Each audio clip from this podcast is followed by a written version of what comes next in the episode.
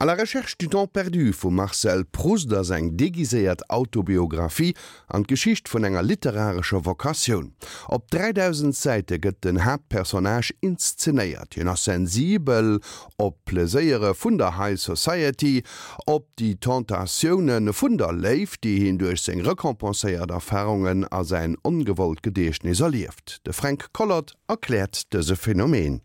Le terme autofiction est né sous la plume de Serge Dubrovski en 1977 sur la quatrième de couverture de son roman Fils. Ces lignes explicatives sont reprises pour la réédition de Fils chez Gallimard, cette fois dans la préface. Bien que le néologisme, suivant l'évolution de l'œuvre de Dubrovski, ait connu plusieurs altérations sémantiques, on peut encore aujourd'hui se référer à la définition première du terme l'auteur expliquant l'énoncé de Philippe Gasparini qui avance que toute définition de l'autofiction passe d'abord par une critique de l'autobiographie ce qui confirme malgré tout l'analogie entre ces deux types d'énonciation intime ou intimiste. Cet auteur écrit donc d'emblée autobiographie non. C'est un privilège réservé aux importants de ce monde, au soir de leur vie et dans un beau style. Entre les lignes, on comprend que l'autofiction serait une sorte d'autobiographie des inconnus. Nous sommes tous des inconnus, c'est-à-dire des êtres fictifs, en comparaison avec un Jean-Jacques Rousseau qui écrit ses confessions.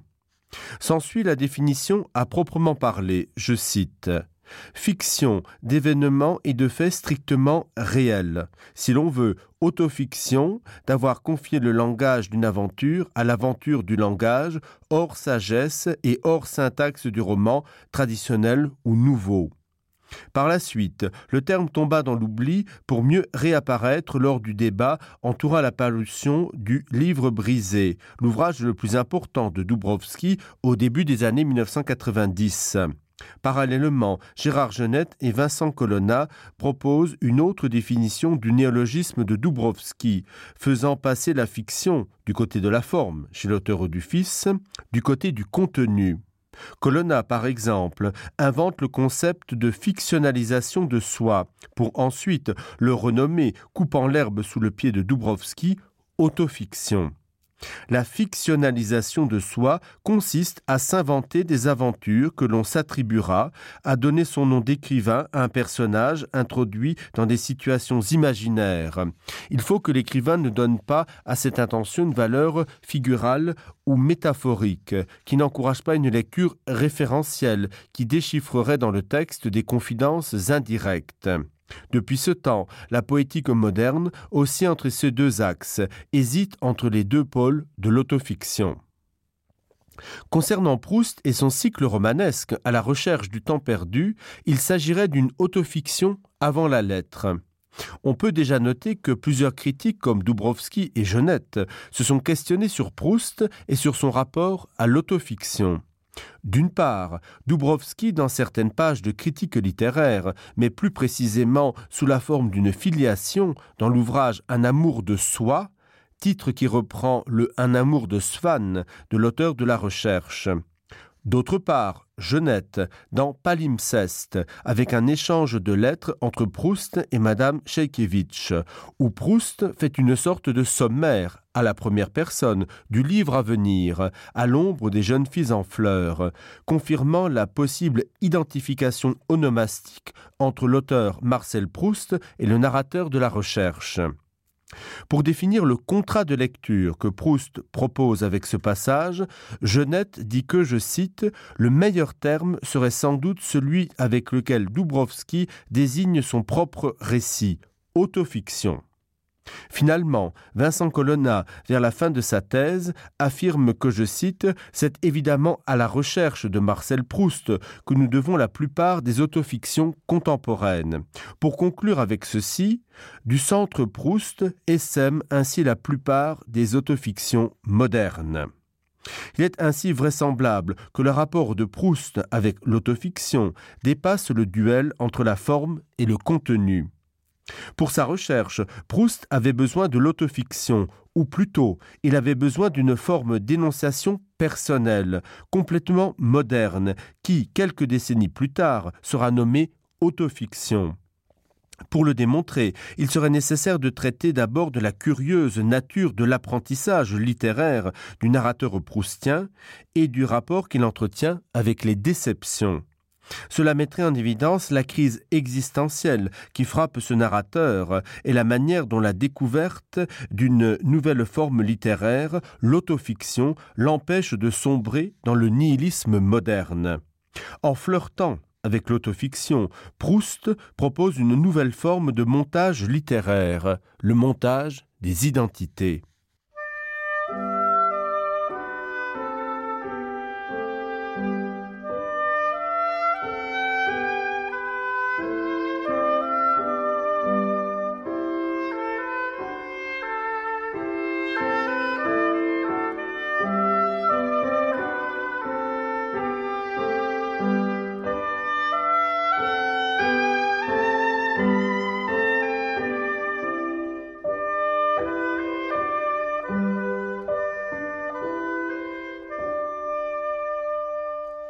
Par ailleurs, dans Proust et les horreurs de l'amour, Nicolas Grimaldi souligne, je cite, à la recherche du temps perdu est le roman des déceptions, car tout le but de l'entreprise est de répondre à cette unique question. Connaîtrons-nous jamais la réalité? Trouverons-nous jamais aucun moyen de nous unir à elle? Les déceptions structurent l'anatomie de la recherche, d'un point de vue aussi bien narratif qu'esthétique ou théorique le tout à travers l'apprentissage du héros narrateur.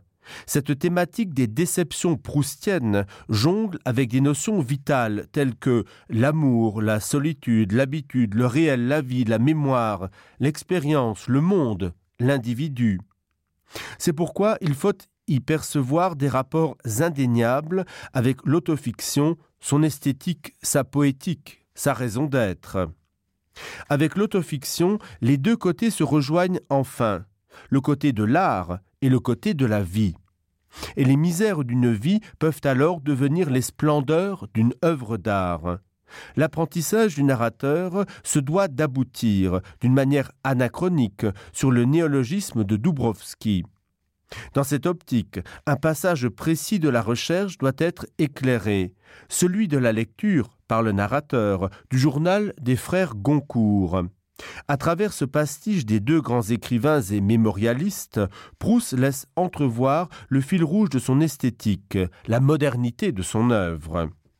En outre, Proust relève le fonctionnement de la vocation littéraire de son narrateur, en mettant en avant l'éventualité d'une analogie tout à fait nouvelle entre l'art et la vie. Un rapport original allant à l'encontre, je cite, de l'importance documentaire et même historique qu'orchestre la littérature anecdotique ou réaliste, flambeau du XIXe siècle français. La déception première du narrateur devant le journal se change ainsi en ce qui deviendra une théorie sur l'art et sur la vie, sur le style et sur le vécu. Ce passage nous laisse deviner que l'art ne crée pas ex nihilo, mais a bel et bien besoin de la vie pour arriver à tisser des lois générales, les vérités d'art dont parle Proust. La déception éprouvée à la suite de la lecture du journal transformera le narrateur en voyant, d'où la radiographie qu'il évoque. Il sait maintenant que le monde possède quelque chose de trop grand et de caché, et que ce quelque chose ne peut se traduire et se transmettre que par l'art, ou plutôt par une nouvelle forme de l'œuvre d'art, rapport unique qu'il devra décrypter. Proust critique l'observation des Goncourt par ce procédé qu'il nomme la traduction ou la transcription, engrenage essentiel de l'autofiction. L'apprentissage du narrateur de la recherche fonctionne d'une curieuse manière, les déceptions y jouant souvent un rôle plus important que les succès. Cependant, d'un autre point de vue, on pourrait affirmer que toutes ces épreuves ont bel et bien été couronnées de succès, parce que ratées. Les villes tentations ont été écartées, certes au prix de quelques déceptions, mais somme toute, le narrateur a bien réussi le pari qu'il s'était donné sans le savoir vraiment devenir écrivain, trouver son sujet, lequel, au final, sera sa propre vie. La recherche de Proust met donc en scène un personnage qui, sans le savoir d'emblée, entreprend un apprentissage qui s'échelonnera sur toute sa vie.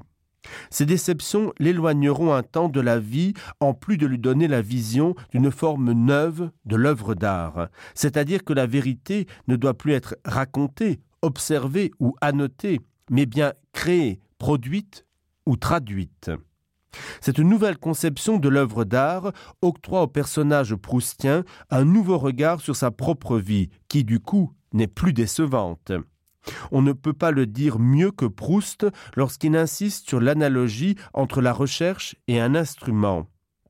L'ouvrage de l'écrivain n'est qu'une espèce d'instrument d'optique qu'il offre au lecteur afin de permettre de discerner ce que, sans le livre, il n'eût peut-être pas vu en lui-même. Et qu'est-ce donc l'autofiction, telle que l'avait prévu Proust, sinon l'apprentissage d'un instrument permettant une nouvelle lecture de soi? D'Autobiografie wie de prostet praktizéiert der senger Recherch weist, dat den Oter duch seg Personagen dem Lese eng nei Lesung fusesel firschläd an der Hisicht ass d'Autofiktionun en exzellent Instrument.